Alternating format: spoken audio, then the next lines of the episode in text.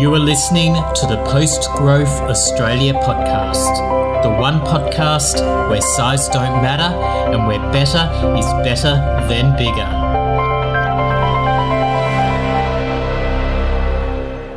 Welcome back to another episode of PGAP. I'm your co host Michael, sitting here with Mark, Allen, and we would like to first pay our respects to the Menang Noongar people whose land, which we are currently recording this episode. I'd like to highlight the fact that the Noongar Menang people lived on this land for tens of thousands of years at least, and since European colonisation, we're struggling to push 250 years. So, how's that for context for you? Anyway, hello, Mark, how are you? I'm good, I'm good, Michael, and I would also point out that we've made quite a bad mess of things in that 250 years. Only thinking today that we, we need to create a society where we start trying to regenerate and reverse the damage that we've created to a lot of the land out here. And there are amazing people doing that, but we we need to do that in partnership with the First Nations people as part of a reconciliation process. And we're saying this now on the aftermath of the referendum vote. From my personal reflection, it was very unfortunate that Australians voted no majority for this referendum for First Nations voice into Parliament. Thinking of the reasons why there's such a large no vote turnout, one theory posited in MacroBusiness, which I read quite regularly, was that the no was a protest vote to the Anthony Albanese Labor government because it was seen as a possible distraction um, from day to day living and housing crisis for a majority of Australians. Now, I would just like to kind of provide a counter argument to that. Um, it sounds to me like another false dichotomy. And as we all know, I'm uh, not a major fan of false dichotomies. Surely we can have a First Nations voice to Parliament recognised by the Constitution and address the myriad of living crises for a majority of Australians. Also, there are many ways to protest to the federal government. Um, one is to not vote in a major party in the first place, um, and there are plenty of opportunities to voice your discontent. For example, there should have been demonstrations outside the Jobs and Skills Summit um, punching downwards onto First Nations Australians is, to me, a very poor and crass way to um, make your protest vote heard. I agree. Yeah, I agree with your sentiments completely. It was a very sad and disappointing day. For me, though, I'm ho- hoping that there will be a silver lining in the fact that I know that New South Wales is talking about now going for a treaty anyway. So the silver lining may be that it may kickstart better outcomes in the medium to long term, but we can't we can't be sure of that. But the tragedy is is that um, the vast majority of people who voted no didn't vote no because they they want us to go straight to a treaty. I know some people did. There was the progressive no vote, you know, and I obviously respect that. But the vast majority of people chose to vote no because they didn't feel that there should be a voice um, from First Nations people. And as you say, if they were reacting to the fact that it's some kind of conspiracy to distract us, then if you really, really are that troubled by the system and, and we should be troubled by the system. There's a lot we, we need to tackle and there is a lot of distraction, but as you say, you choose you punch, your battles. Choose your better. battles. You, you punch uh, you punch Upward. up. You punch up, you don't punch down. And as I, I say to people, you know, there is already um, a voice to Canberra in the context that there's a, the business lobby and the property council and the business council and News Limited. and News Limited, the ones who pay for the, the expensive luncheons to have one-on-one access to politicians, the people who pay corporate donations. Front They're- row seats at the Yeah. Jobs and Skills Summit. Yeah, exactly. There was no referendum about that. No. And that's the voice that we need to be actually saying, well, this is a non democratic voice servicing particular vested interests. And yet, the whole conversation was all about preventing a social injustice from being righted. It's really potent as well with the horrors that are going on in the Middle East. Um, we had an opportunity in Australia to show the world that we can start to put injustices to right democratically and peacefully, and and we we didn't. And I think that's very sad. But as I say, the silver lining is is that hopefully better things will will emerge. We we need to do a lot of soul searching. For sure. And in the meantime, you know, uh, I'm personally reeling from the results of the referendum, and in a week away is the Albany elections, and we've both been putting a lot of work into trying to get environmentalists and progressives onto the council. But Yeah. it, but again, it's just another result that I'm bracing for. For in my more cynical moments, I describe it as humans banding together to do the wrong thing and then complaining bitterly about it afterwards. Yeah, it's just um, an extension of the, the grief process that's an ongoing grief process as the climate and ecological emergency intensifies. Tragedy for me, I think, is, is that it's become increasingly obvious that as things get worse, um, the denialism and the conspiracy theories and the cognitive dissonance will increase rather than there being a great awakening. And this is why eco psychology and behavior change and re establishing our relationship with each other as humans and the earth has to underpin all of our activism um, and you know obviously indigenous peoples and first nations culture that's been foundational to their approach so this is an, another thing about the voice it was an opportunity for us to start, albeit very slowly, to the process of decolonizing our culture. And decolonization is fundamental to tackling the climate and ecological emergency because the climate and ecological emergency is a is a symptom of long-term colonial thinking and colonialism eventually kills the colonizers as well. It will eventually kill everyone, and that's going to become increasingly obvious to everyone over the next few years as we tackle unprecedented weather and um, extreme events.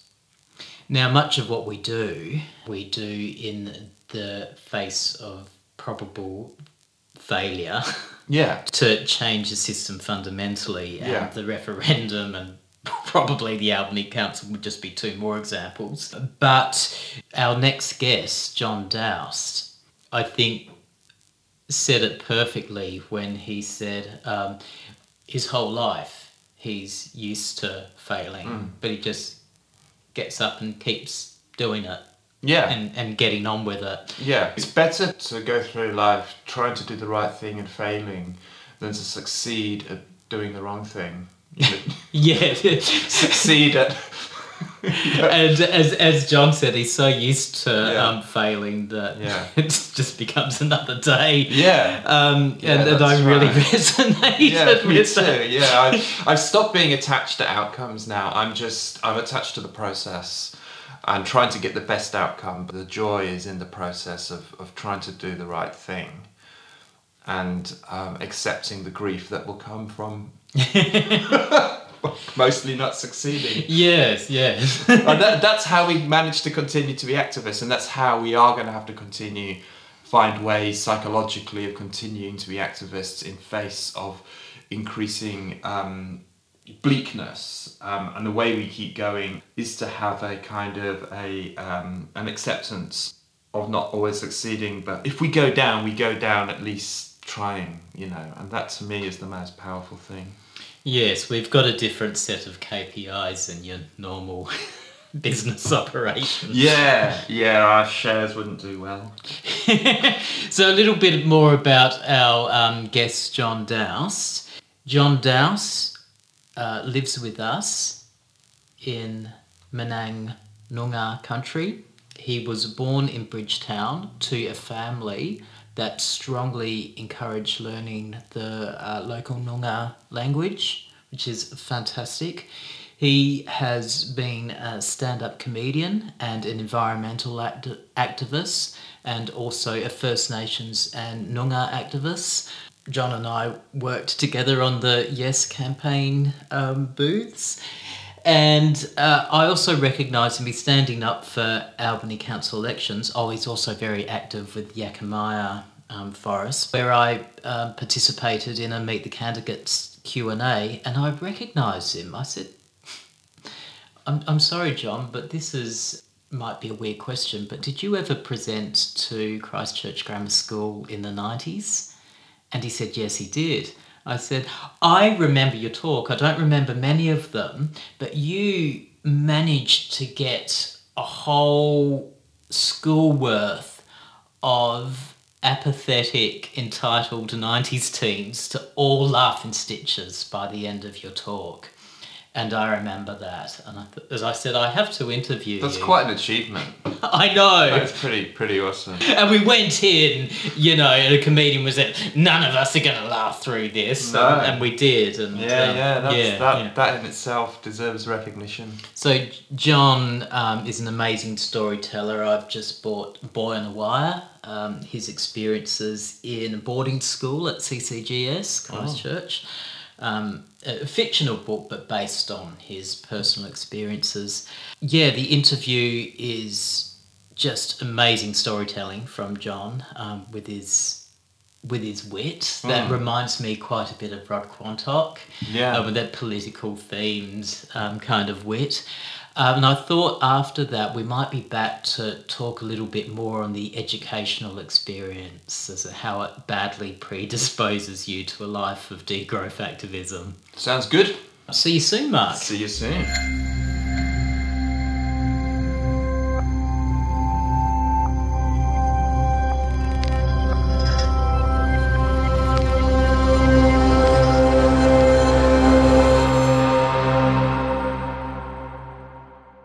Jon Doust, welcome Yes. to PGAP. How are you? Um, you know what? I'm I'm ragged.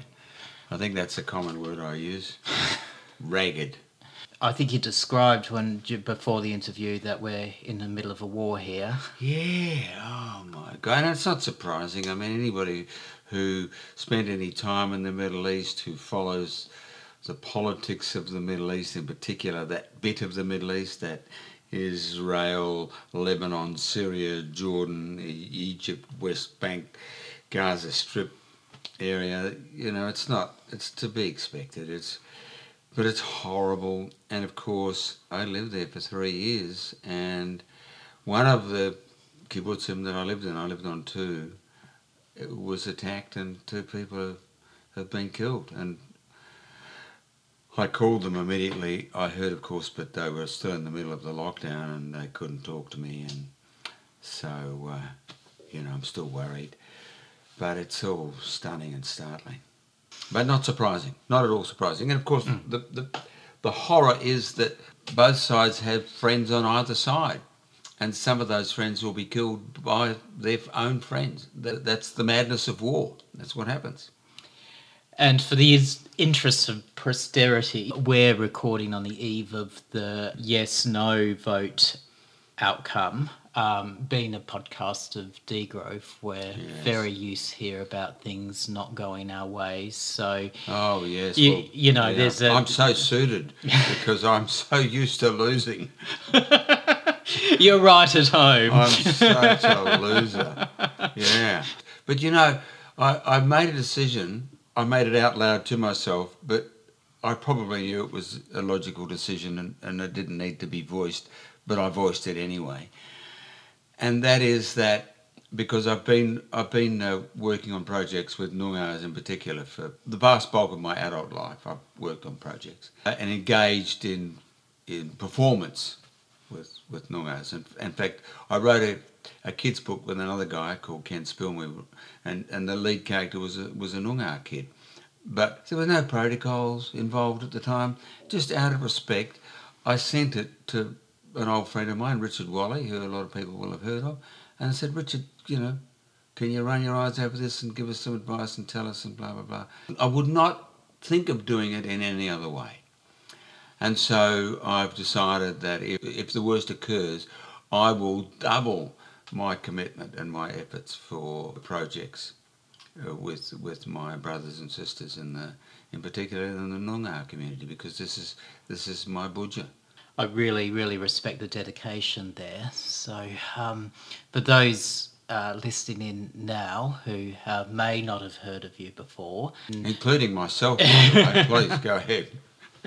Tell us a little about yourself, your passions, and some of your life highlights Jeez, in a geez, minute geez. or less. So. A minute, a minute, a minute. Okay, so one word or less. I, so I was born in uh, in Joondalup. That's the place of the Bill Jilgi, which eventually became Uh, known as Bridgetown. Why? Because a ship called Bridgetown pulled into Bunbury to pick up some wool. Oh yeah, Bridgetown's a big wool growing area. Makes sense. Call it Bridgetown. Ridiculous. Already the name Jugalup had entrenched itself, was referred to as, known as, and they had to, the colonials could not abide, so they had to change it. My grandfather was a Noongar speaking man, best mates Nookum and Yabby from the Jugalup people. I grew up in this little place. As luck would have it, no, no mission, no reserve. So we had a different, we had a different cultural upbringing. Um, and I still, when I see my old Noongar fella buddy Ernie from my primary school years, uh, we just hug in the street like a couple of old brothers. He was the most generous boy in the in the school. So that's that's the beginnings, and then of course my parents sent us off to boarding school, and things already was a little trouble because I, I grew up on a farm uh, with 30 acres of orchards, and I grew up with heavy metal poisoning. That's mercury and lead. And of course, in those days, we sprayed the orchard with everything DDT, dieldrin, malathion, 2,4,5-T, an element, major element in, in Agent Orange, as we know, defoliated Vietnam. So it's no wonder I'm a little bit out on the limb. And, and Welcome to the pristine Australian you. countryside. I'll say. so, you know, things went from not really good to really shit mm. in no time at all. And of course, you know the school I went to, and I was a boarder there. Christchurch Grammar School, boarder. I was an intense Christian. In fact, to be fair, I had two superheroes uh, Jesus and the Phantom. Hmm. Uh, one forgave and one smack you in the jaw. Both of those living inside me, and they kind of helped me get through. But then after uh, after school, you know, I just fell in a heap basically. Until I got myself together, lived on kibbutz in Israel for three years, travelled a lot, uh, got myself together, started. You know what? It's so important to find your own people, people like you people who who hold the same things dear. And so my life really changed because I spent a year in Papua New Guinea. There was along the way there are seeds planted.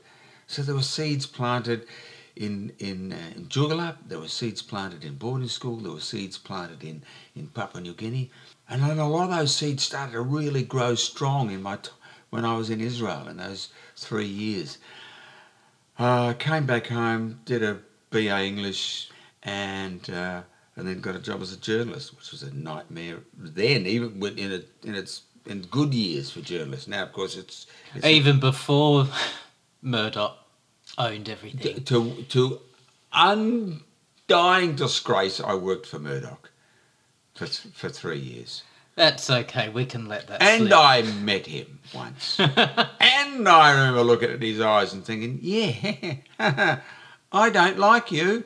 You met the devil. I met him. Mm. I saw him. But I was in the foundation group for the Wilderness Society in, in WA in 1983, a campaign against uh, logging in native forests, uh, campaign for against racism, all those sorts of left wing, you know, communist, rat baggy, homosexual, fringe dwelling, groupie things. I was in all of them. Institute of Public Affairs, Institute. oh yeah.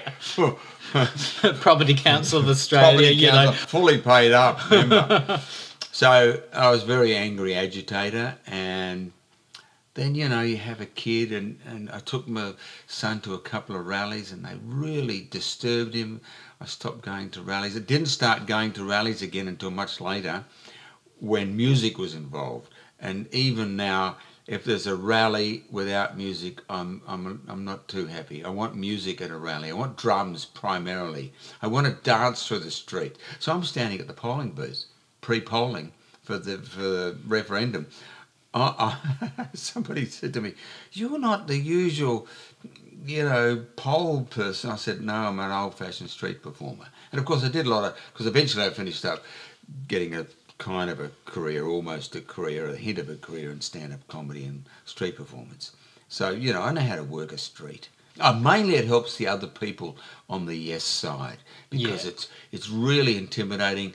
Uh, Some ugly people come by and say ugly things to them. Um, I really feel my primary task there is not to convince no voters because they're doomed, and I, Yeah. but to en, to enlighten and enliven the rest of us.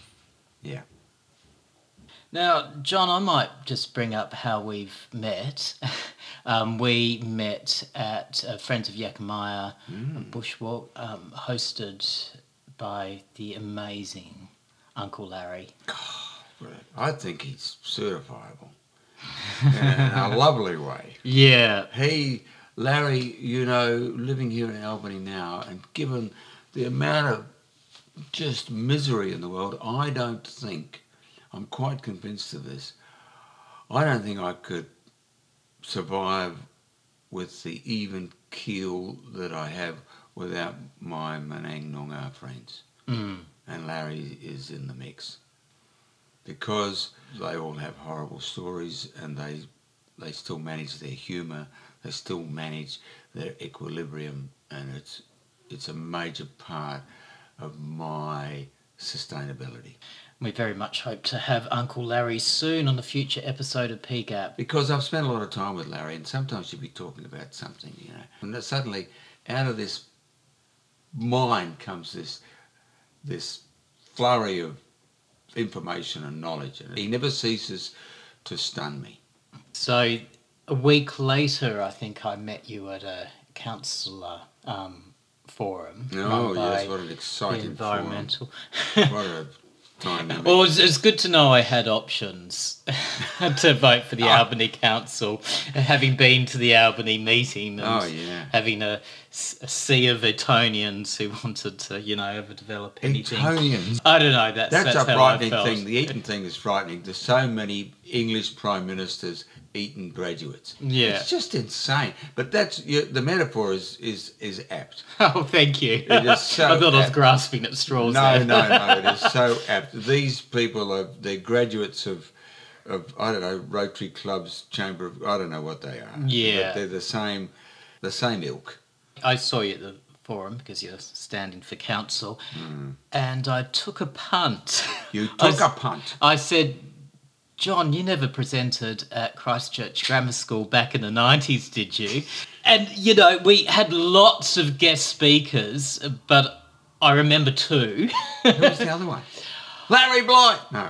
I forget her name. I just remember some of the um, very outrageous things that she said. Oh, what, what Uh, was what was what did she say? What about? Do you remember? She seemed to be about male empowerment because she was saying um, that men hold the seed to life, um, and it was it was a bit intense. if you don't mind me saying, it's very biological. What was she? A biologist? What was who's? What was her attitude? Do you remember her? All I remember was that phrase, Wow. and Oh, being okay. and even then thinking this is a bit intense for a Yeah. grown woman to be Yeah. saying in front of a sea of teenagers. I'll say. But I, I remember when you got up Yeah. and you started speaking, and you're speaking to. We were basically the worst of entitled blue triangle males with the worst of 90s apathy. Yeah. Um, and we're like, oh God, like comedian come up to talk to us, whatever.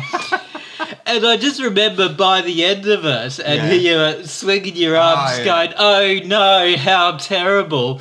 And we were all in stitches Oh, by the end of it, and you really lifted the mood. Yeah. Um, and I really remember the oh no, how terrible. But yeah, in 2009, your book Boy on a Wire Yeah. is based on Five years your of boarding. experiences in boarding school. From my current perspective as an environmentalist and degrowther, I reflect back on this privileged education with a high degree of Yeah. bemusement. Yes.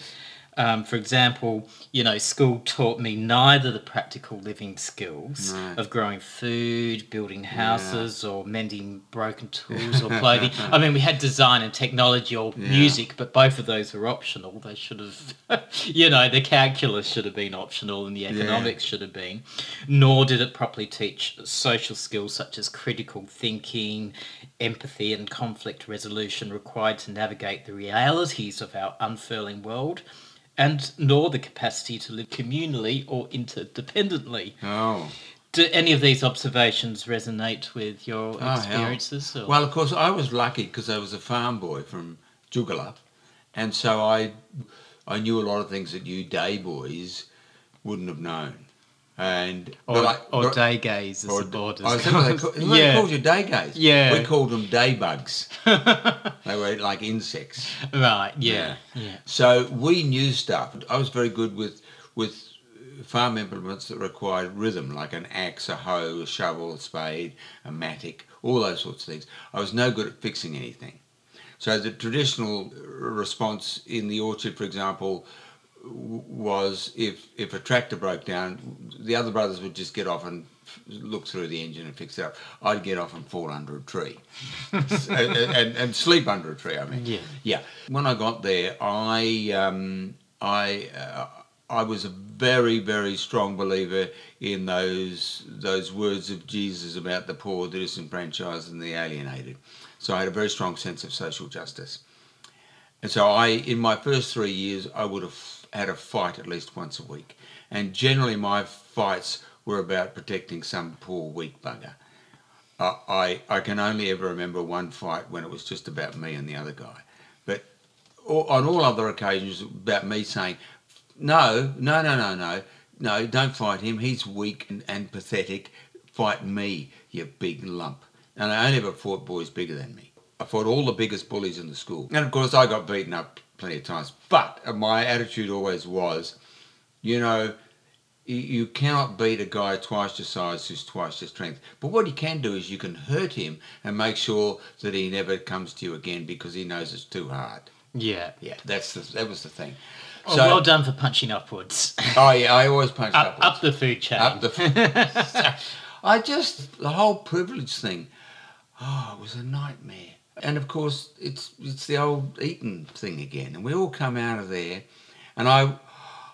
I don't know how many boys in your year, but uh, somewhere in the vicinity of forty percent of the boys of the boys in my year finished up in real estate. For God's sake, Nothing's not- changed. Have you got a vision? Have you got some concept of the planet or the world? But in, in my uh, estimation, our champion boy was a fella who studied medical science, went to London, became a world-renowned lung expert, uh, worked at the Lung Institute in London, came back to Perth to set up the Lung Institute at Sir Giles Gairdner Complex. But you know how many other boys I will mention this to and who will agree with me? Not a lot. Zero. No, a couple. A couple. Oh, Yeah, but in the memories of my, oh yeah, I remember him. Yeah, oh for goodness sake. So when we had our fiftieth reunion, they, they the the boys who were organising the reunion, rang me and asked me if I would MC it. I said, really? Because uh, I was I was a loser in school. I finished up at the bottom of the heap. I failed everything at the end in my final year except for history because I loved history and I loved writing. That was it. Everything else I failed. I was a I was a loser, a total loser. I said, Why are you calling me? I'm the loser guy, remember that? The other thing I was blessed with, of course, which may be obvious, was an overactive sense of humour. Why are you calling me? I said, well, you know about the, because normally at those sorts of events, the MC is either the captain of school or the vice captain. Well, vice captain, uh, captain of school, buggered, lost, alcoholic, Right. totally stuffed. Uh, vice captain, same, stuffed. So they can't get the two captains, so they go to the biggest loser. I, I said to them on the phone, remember, was, okay, I will MC, but on one condition. What's that, Jon? That I have complete and up, out of control over the proceedings. Oh, okay then. I said. I said, right.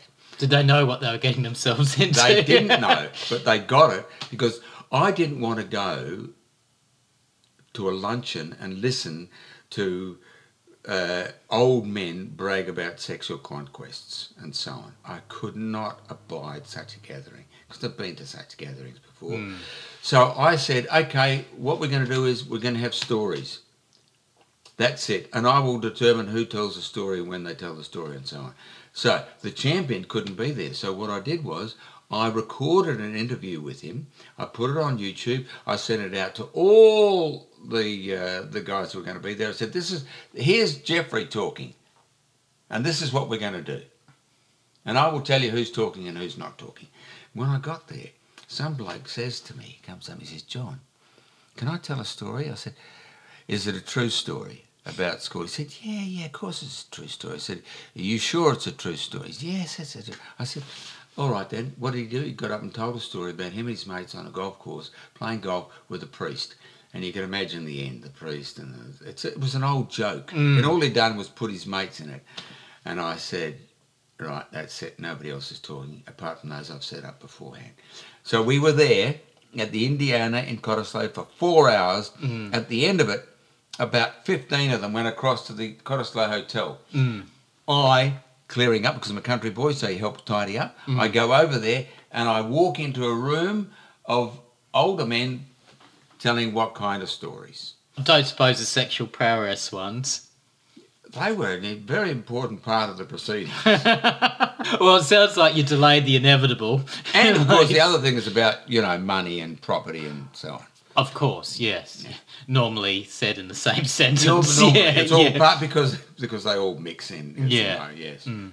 The secret to life or surviving the apocalypse probably isn't going into Oh, real no. estate and um, No. bragging about your sexual prowess. No. You know, So, it's- building those community Yes, skills and yes. empathy with each other and Kindness, caring for each other, but being active in in your community. I can just remember during the years of CCGS, like um, wide-eyed youths, and over the course of their schooling, gradually that sneer Oh, the sneer. emerging until um, by the time you know you're leaving school, there those uh, sneering liberal voters like everyone else in Oh My the God. blue triangle. There's been a lot of that outside the polling booth. I can only I can only imagine. So, a quick story about the polling booth. Go for gold. I'm there this morning, and this old guy wanders up to me. Hmm. You can see he's got the farmer's gate. He wanders up, and I said, "Are you all right, mate? Is everything all right?" He said, "Yeah, yeah, it's all right. I don't want to talk to you guys." He said, "I'm voting no." I said, "Great." He said, "Yeah, I'm a farmer. I'm a farmer. Of course, I'm voting no." Yeah, and I said, "Mate," so I leaned in a little bit closer. I said, "Mate, you don't think I come from a long line of farmers?" He said, "Oh, do you? They still got the property?" I said, "My brother's family, family still have the property. Yes." He said, "Well, oh, they'll be voting no." I said, "Mate." My brother's dead, but if he was alive, he'd be voting yes. And then there was silence. Mm-hmm. well, what can you say to that? Why, why do you think I'm a farmer is just a justification for making wrong decision after wrong decision without even having to self evaluate? I sent a text to one of my old friend Dunny and the, and the kibbutz I was in in the north because his area is quite safe.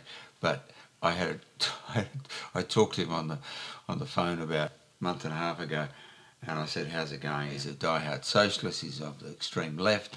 He said, Jon, he said, 3,000 years of Jewish history. Never do we cease to make the wrong decision. Well, that's a story of humanity, really, Oh, is it? God. Well, absolutely, and that's that's one of the reasons why those old friends of mine from 50 years ago still also help sustain me because they they have their sense of humour. They had the, they have their uh, sense of humour which is imbued with wisdom, with historical reference, with historical knowledge, with that that sense of the long, sad march of humanity. Now, speaking of sense of humour and laced with sadness, Yes. um, another common bond we both share is Yes. we've both interacted with various capacities with um, Rod Quantock. Ah, For myself, I did a YouTube series with him called Tough Crowd. One of the things that came out in that interview was not only his political views and views on the world, which basically um, could be described generously as quite doomer, but also his struggles with talking about taboo issues. Now, you'd think in the realm of stand up comedy, well, nothing is taboo.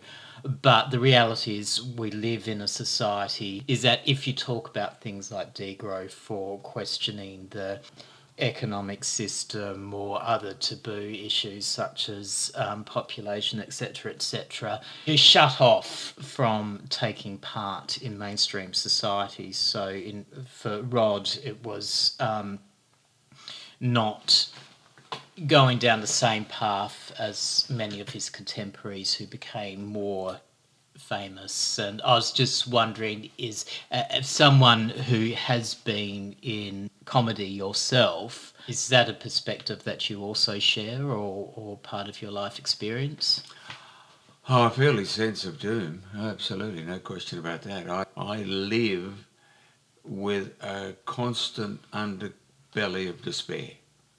Yeah. But of great benefit to me was growing up in a small town, realizing that really you have to get along with as many people as possible. So I have that kind of, in my family, we, table manners, respect for elderly women and so on was, was very, very heavy. We stood up when a woman walked into a room. I, I'm of that generation. We had to hold our knives and forks properly and appropriately. We said grace before meal and so on.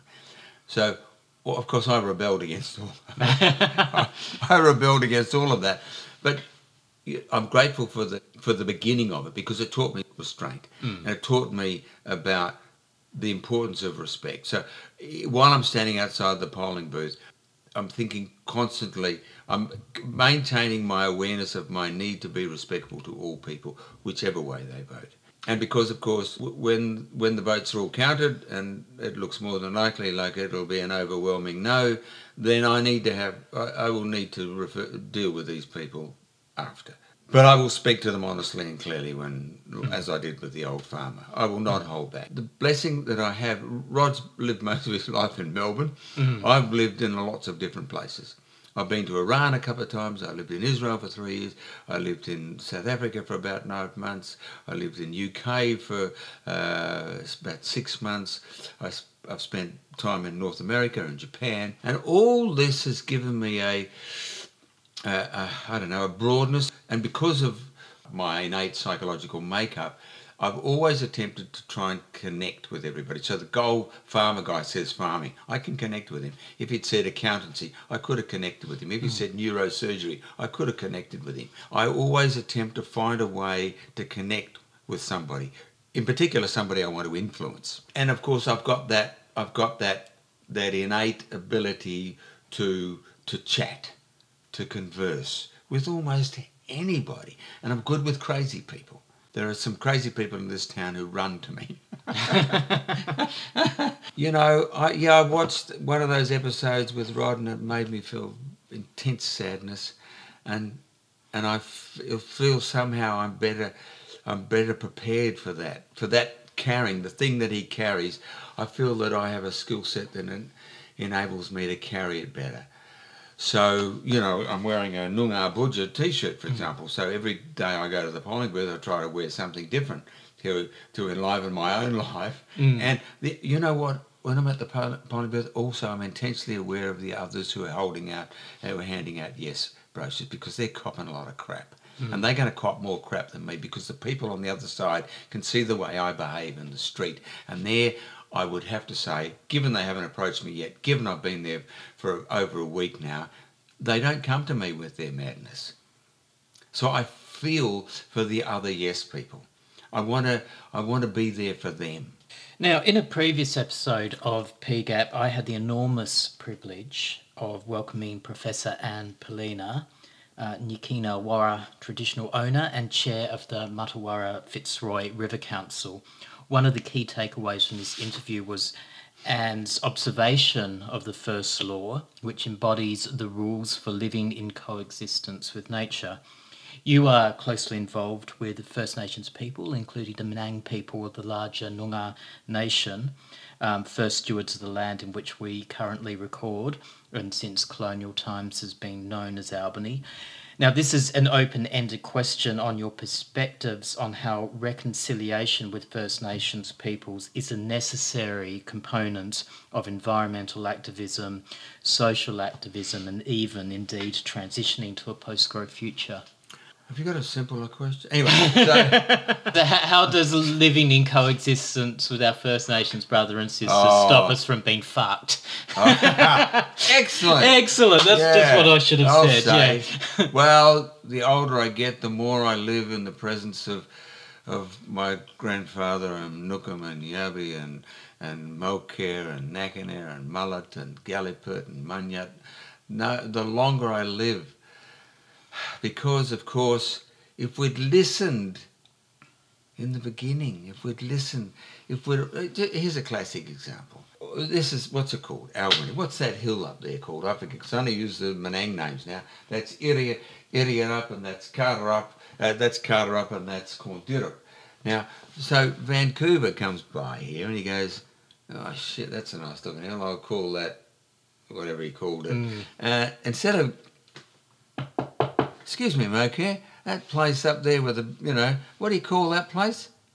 How easy is that? Hmm. But no, no, no, no, no. We discovered the hmm. place. It had never been discovered before, and because we we have a right thus to give it our name. And you know, this is coming back to the CCGS experience.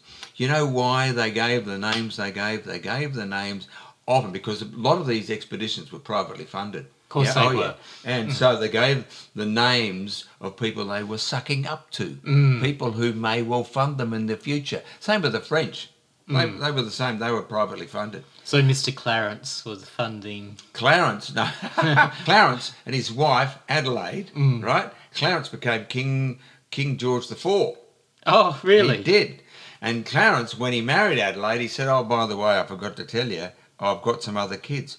What do you mean you got some other kids? Yeah, I've been having a bit of a thing going on over here with I don't know how many people. He brought in ten extra kids before he married Adelaide. Great example, wonderful example. Let's hold him up. Look, it's it's a disgrace, really, and that's why I love walking in the bush with Larry because he he just his knowledge is innate. He's and I I don't ever go in the bush and come out without learning something new from Larry. And it's the way I have felt my entire life. My mother always used to say, you know, when the boys come home, you know, those boys will go and get on the tractor and whatever. But Jon is the only boy who goes up the back of the farm into the bush. What was I doing in the bush? I was I was being in the bush. You've had a look at my, my garden. My garden is a nightmare. My garden is a nightmare to many. But in here, everything lives in here. All this, everything, there's food for slaters, there's food for slugs. Sadly, I can no longer kill things. I have to provide them with an opportunity to survive. And so Imagine saying that to the farmer. All. I have been, in fact, in, enrolled in a cultural awareness uh, fire burning with Stephen Hopper and Lynette Knapp because I'm quite convinced the referendum's going to turn bad. And I start, there's tours starting with cruise ships coming back. And people saying, why are you doing that? You know, it's polluting. I said, yes, yes, I know, yes, I, I agree with you 100%. No, nightmare, worse than a cruise ship. Can you imagine getting on a cruise ship with a bunch of baby boomers, all older, all fat and eating and eating and eating? But if they're going to get off the ship in Albany, I want them to know a different story. And I take that upon myself. And Larry, Larry and I both do it. And I, uh, and I've, they've asked me to do two buses for the first cruise, one after the other, and I said, I'll do the second as long as I can do it in partnership with Larry Blight, because we kick well together. So, yes, uh, Michael, in answer to the question, if that's why a voice would be so strong. Hmm. How, how are we living? Is this wrong the way? What should we? It's simple questions. And of course, people like Larry Blight are perfect to provide the answer, and Bernice Gillies, perfect to provide the answers because, and Lynette Knapp, and and Carol Petterson, because what they understand, and this is what Bernice said at the march, or was it Carol? I forget. It was great to listen to all those nine hours in a row. That they understood the interconnectedness of everything in the world. And we who've come from other places and who have cousins and relatives in other places and friends in other places, we understand the interconnectedness of everything. But that old fellow I spoke to this morning, no. So many, too many people do not understand the interconnectedness of everything. They do mm. not understand the Putin connectedness to Erdogan and to Netanyahu and da da da da da. They don't understand that. They don't understand geopolitics. They don't understand local politics. You know how many people have come to me and said something about the local election, not understanding the way it is. Mm. Every time there is an election, a federal election, a state election, I lose count of the number of times I have to explain the system to people. And if you understand how it works, it's like a, I should have said to the farmer farmers, uh, you've got a tractor here. When it breaks down, do you have to call in a mechanic? Oh, no, I just fix it myself, mate. So you understand how it works, yeah? Well, yeah, yeah, of course I'm not stupid. Oh, yeah, but you are stupid, aren't you? Because you don't understand how everything else works, do you? Now, this is a podcast about post growth. What... Talk to me about growth. If only we could understand that growth is not infinite. Isn't it? Oh, but but I, I thought you could keep growing infinitely. We're in a podcast about economic rationalism oh, here. My, you know, so I'm glad you raised it because a lot of my old lefty commo friends remember the heydays of, well, Gough Whitlam, of course, and then the heydays of Hawke and Keating. And I always, almost, I have to restrain the sneer because as I remind them, it was Hawke and Keating who introduced economic rationalism, and I wasn't long out of the kibbutz, and I was spitting chips. I was spitting. Then, back then, I was spitting. Oh yes, they did some good things, but economic rationalism, puh, I spit again. Oh, sorry, one more time. Because, um, yeah, neoliberalism became very fashionable in the Anglosphere from about 1978 onwards, and everyone was on the bandwagon. And, you know, reflect my own life growing in safe little Perth in the 90s, and it seems idyllic, but things very quickly. You could see the decay with the legacy that Keating left and with Howard and creating an economy that revolved around housing speculation in which the endpoint seemed to be like, you know, you sell a granny flat out the back for a billion dollars. this is going to sound, sound really sad, but we bought this house in nine, in 2007, whatever, eight, and in a very short time it lost value, and I was pleased about that. That's the first time I've ever I, I heard that from a, another person. Thought, thank God for that. Mm. You know, ah, uh, yeah, what a nightmare.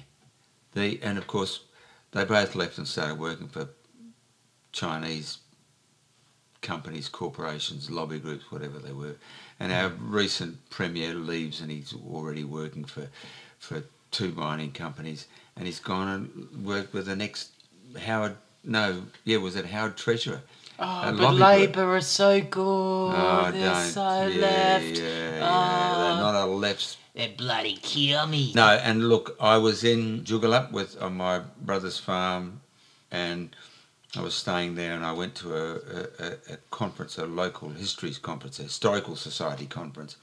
There were the first couple of speakers were wonderful. Um, Sandra Hill, a, a, a Noongar Menang Wadandi Pibelmen woman, who just spoke beautifully, and then the second half of the morning proceedings, there were two speakers, one ex-manager of the lithium mine in Greenbushes, and then the Shire CEO, and both of them caused me to burn. I had to get a fire extinguisher to put out my underclothing. I had to ask this. I couldn't ask the, the mine or anything because it, it, was all he talked about was infrastructure, profits, and uh, uh, jobs. You know, that's growth. Talked about growth. And then the Shire talked about much the same sort of thing. But he also mentioned, yeah, Bridgetown, it's a lovely town. It's a quaint, it's a beautiful town. It's a tourism town. You know, they've got farming and such a lovely mix now with the mine. And so I said, "Uh, uh, I'm sorry, but how do you manage all this? Because you've got tourism, there's a lot of yellow vests around, you know, it's a mine that's growing. And you know, how do you, and I said, and you know what? My brother's farm is just over the hill from the mine. I'm woken up at three o'clock in the morning by the roar of the mine. And they have knocks on the door every week. The mine is coming for his farm. How do you manage all this? And he said, his answer, which was terrifying, I must say, you can't stop mining. We live in a mining state. That's blunt. I didn't say to him then because I didn't want to start because I'm polite and it's Jugalup, my hometown, and there's lots of polite people around.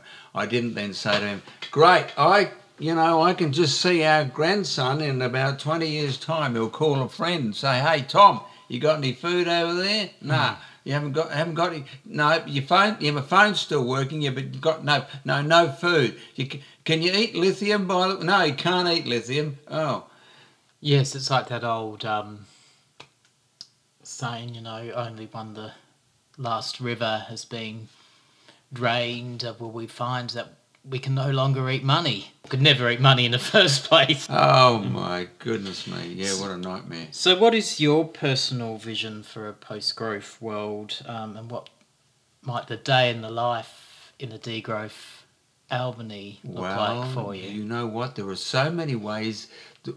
That, that, I assume it'd be slightly less SUVs driving over oh, James. yes, so- you don't start me on the SUVs. Um, so, you, as you can see, my back. We'll go for a walk, in fact, after, and I'll just show you what I'm growing out there. But uh, in the beginning, because we're on a hill of clay, I started with the raised garden beds. But my objective was to for everything to grow everywhere, and so it is now. It's growing everywhere.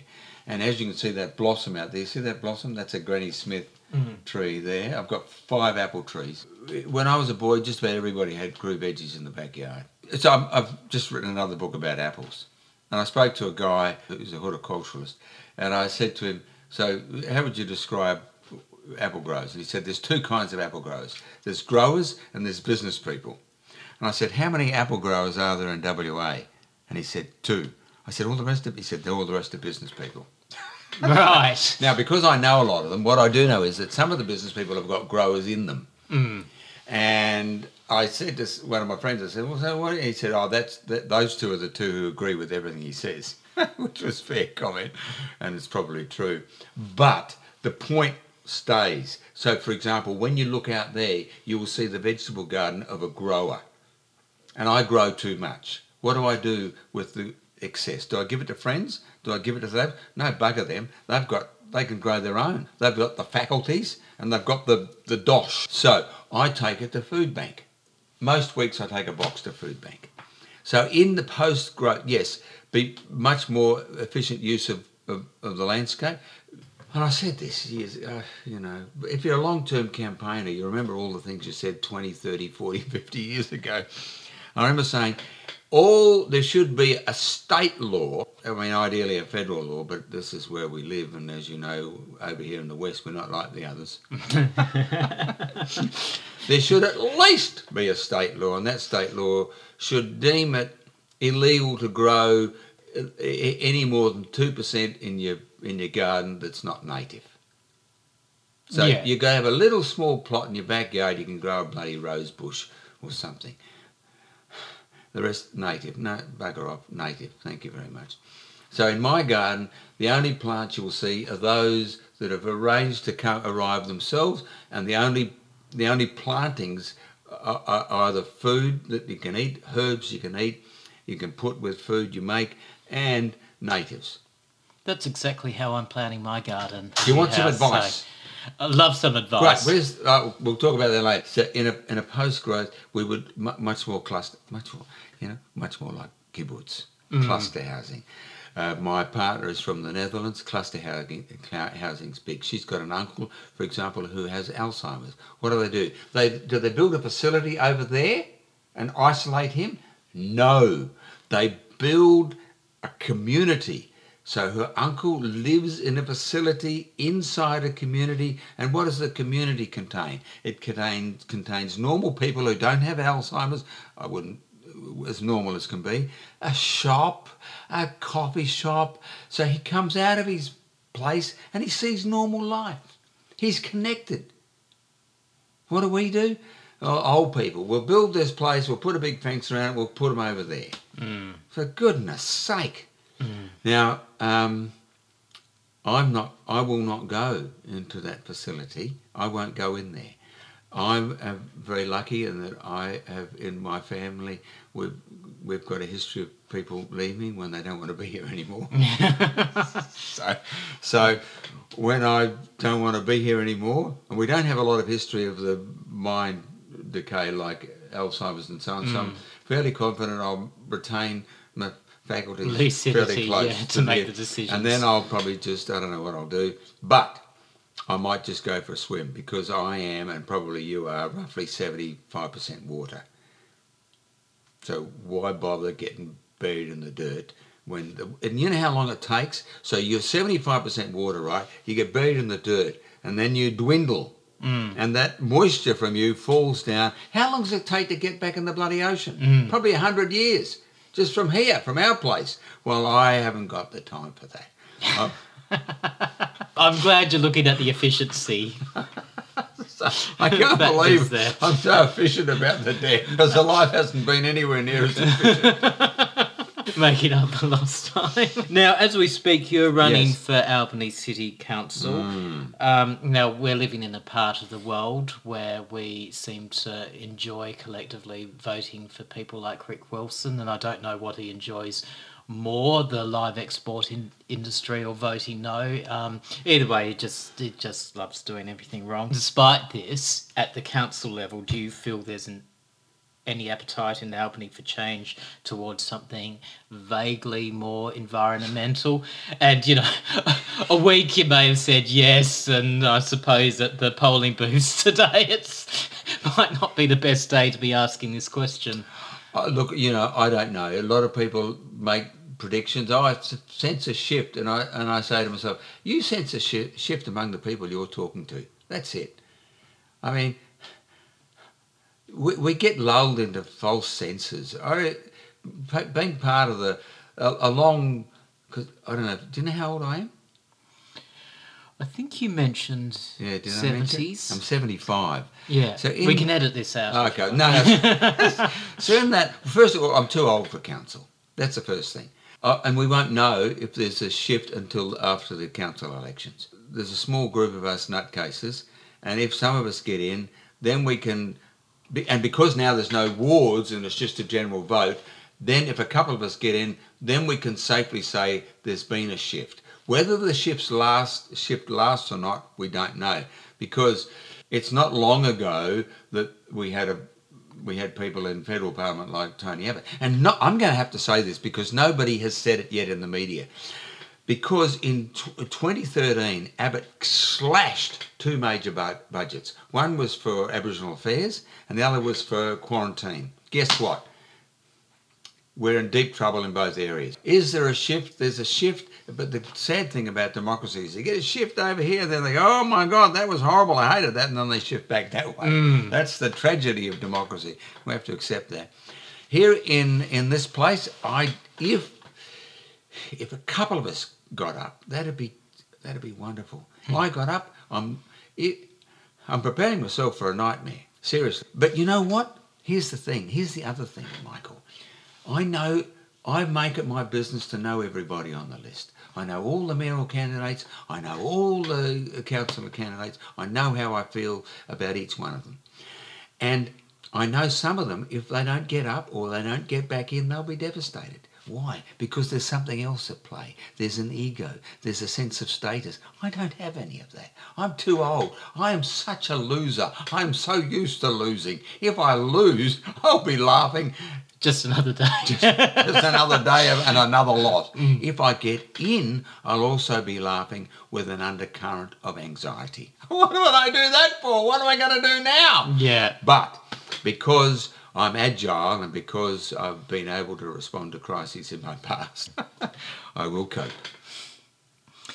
Well, thank you, Jon. I wish you all the best for Oh. the. I personally wish you all the you. best Thank for the you. elections. Thank you. And if listeners would like to follow your work, uh, where can they go and how can they say hello? Assuming you want Oh, to say hi. I see. Well, look, uh, uh, sadly, I have a number of social media sites, and I used to be on the Twitface, but I got I got so angry with that nutcase that bought it, I left, and I'm now on that new one, Threads.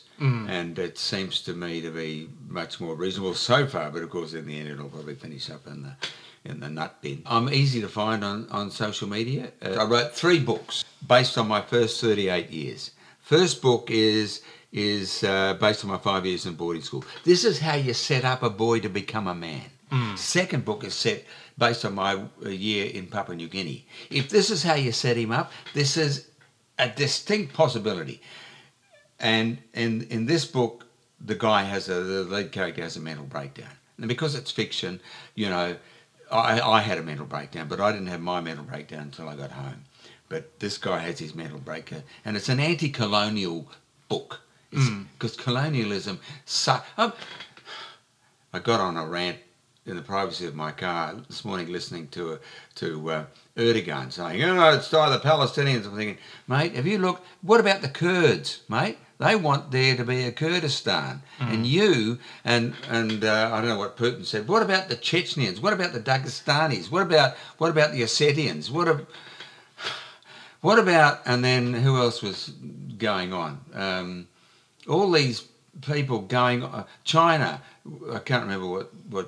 what- What about the Ne- Nepalese? What about the Uyghurs? All these colonial empires that still exist, and they're not. What what's England doing in what what are they doing in Bermuda?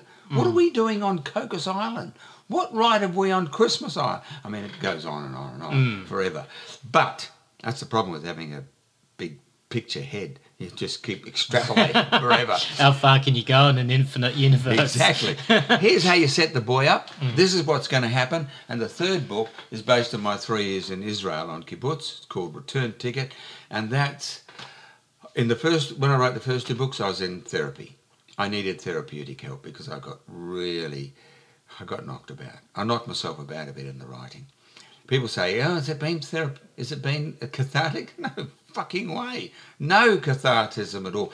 What's cathartic is it's all done, and now I'm talking about it openly because now everybody knows my story, or at hmm. least they think they know their story. So you can't go to him down there and say, "Do you know about Jon? Did, did, did you know that he?" went in?" they go, "No, "It's in his book. Everybody knows that." So nobody. It's very hard for people to bag me. Do he used to smoke? Of course, he smoked marijuana. It's in the book. Hmm. And so, Return Ticket is about how this damaged, wounded boy becomes a man and sorts himself out and comes to terms with and finds his own people, Michael.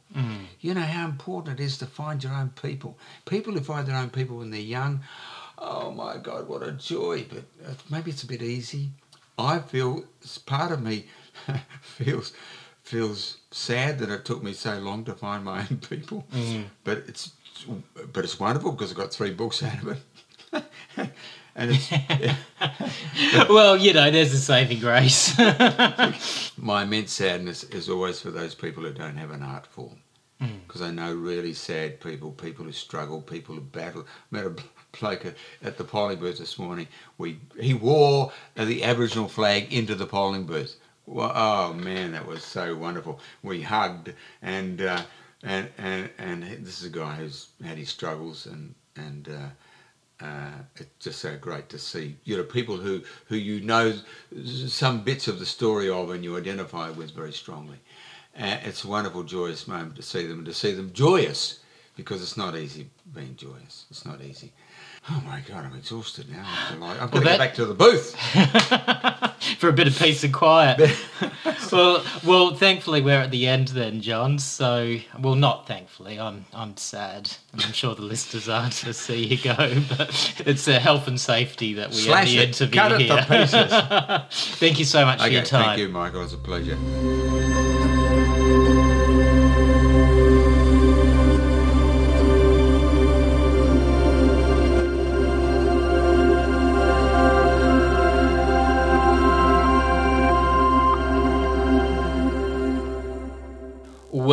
To PGAP.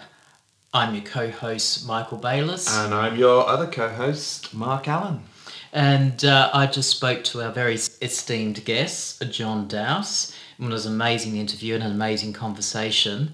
I just thought that we'd touch on a little bit about, especially since Jon and I went to the same uh, private school, of um, how the education system does not predispose one well to being a wise person that can do wise things in the face of multiple existential crises. Well, if you'd have gone to a public school, Michael, you would have found that they do all of that. There.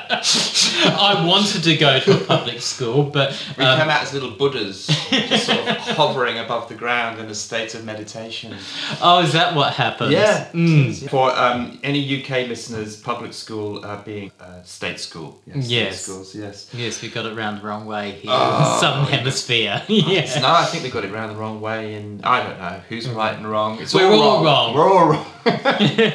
And we've talked about with each other um, about how ridiculous our education upbringings were. Um, do you have any reflections on your education experience and what it should have been instead? I'll ask my psychologist to talk on my behalf. No, um, I've heard that it's got better, um, a little bit better. When I was at school, there was very little to set us up for critical thinking. There was very little philosophy, and so I kind of entered into the world uh, really finding it very difficult to navigate um, a lot of personal issues and a lot of how to navigate other humans and how to how to navigate the world in, in general. Um, when I was at school, there was um, very little understanding of neurodiversity. There was little understanding about equity. A healthy, critical outlook towards life is something that I think should be embedded into all education and to me that's that was severely lacking and also the understanding that we are part of nature. It would have been really nice to have looked at other philosophers as well as christianity so that we can understand different ways of looking at the world including first nations ways of looking at the world where we actually see humans as being integral to nature and not above it. It's almost insidious when I look back on my education, and I know there are a lot of teachers um, trying their best and in you know a broken system even in the 90s and hats off to them. But it's just been an almost exhausting process just being a kid from blue ribbon western suburbs of perth where you're basically trained to either be good at sport or the next generation of real estate mm. agents or mm. or doctors or whatever. in a microcosm environment which is built around not addressing your vulnerabilities but projecting it out onto your classmates and mm. learning how to um, punch downwards, Yeah. basically. You're born into all of this material privilege, but Mm. you're born into very low emotional privilege. Mm.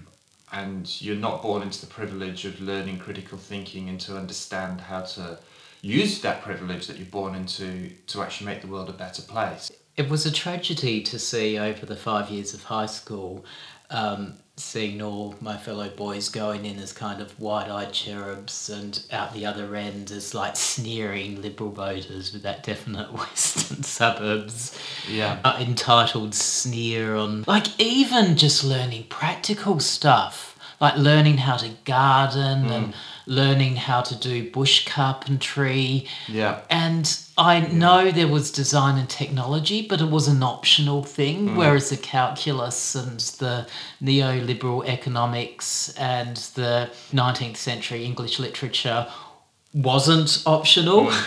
So a lot of these practical or, or spirit, spiritually nurturing things like music and art were seen as less important than making the top 12 in the football team.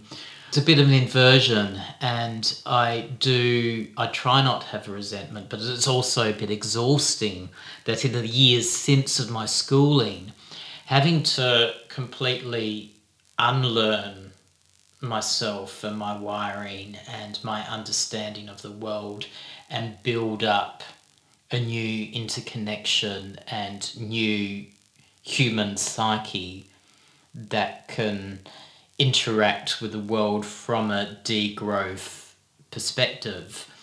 Um, and that has been an utterly exhausting process. And from an e- um, an ecotistical Yeah. perspective rather than an egotistical one, which which which for me has to underpin degrowth. Definitely, Yeah. definitely. If only they had um, showed one Alan Watts video Ah. during our high schooling. Oh you know, goodness. even that would have been something.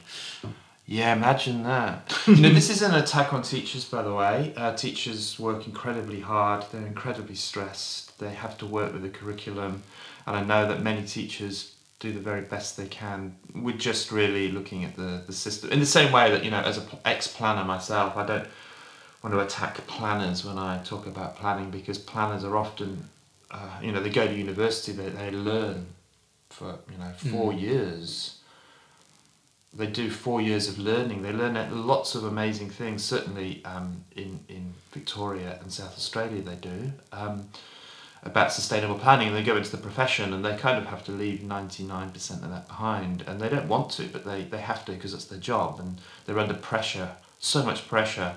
Um, so in the same way that I don't like to attack planners as a profession or teachers, but it is the it is the interests that lie behind it, and it's the the interests that drive the legislation and the approach that they have to take, that they're forced to take, and it, it is it is those people, the people who are sort of behind the closed doors, the legislators, and of course the people who influence them, which again goes back to the business council, the property council, and and all of the other corporate lobbies, you know, who are all invested in growth at all costs, irrespective of whether or not there's a planet. which just rots all the social systems despite the best efforts of individuals to work within it. So, again, let's not arrive at false dichotomies. We're not knocking the teachers. No, no. Um, we're knocking the system that makes things impossible Yeah.